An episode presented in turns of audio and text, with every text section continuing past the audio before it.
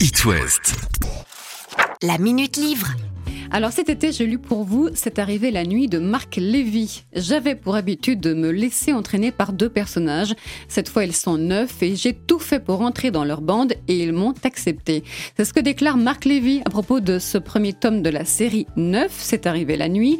ces neuf personnages sont des hors-la-loi, mais ils œuvrent tous pour le bien, de sympathiques hackers qui se faufilent dans les comptes bancaires aussi facilement que l'on entre une clé USB dans notre ordinateur encore que parfois on s'y prend deux fois, des hackers activistes, des amis qui conversent par messagerie cryptée mais qui ne se sont jamais rencontrés. Euh, tous traquent de les grandes monde, des assassins en col blanc comme on les appelle et qui risquent donc leur vie.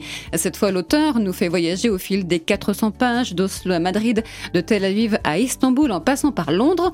À chaque chapitre, Marc Lévy change de personnage, ce qui fait que ce livre se lit vite mais il peut paraître un peu déroutant pour les fans comme moi de Marc Lévy car on est loin du style romance auquel l'écrivain nous avait habitués. Ici, on est plus dans le techno-thriller engagé. Le tome 2 de la série 9 est déjà écrit et sorti, c'est le Crépuscule des Fauves.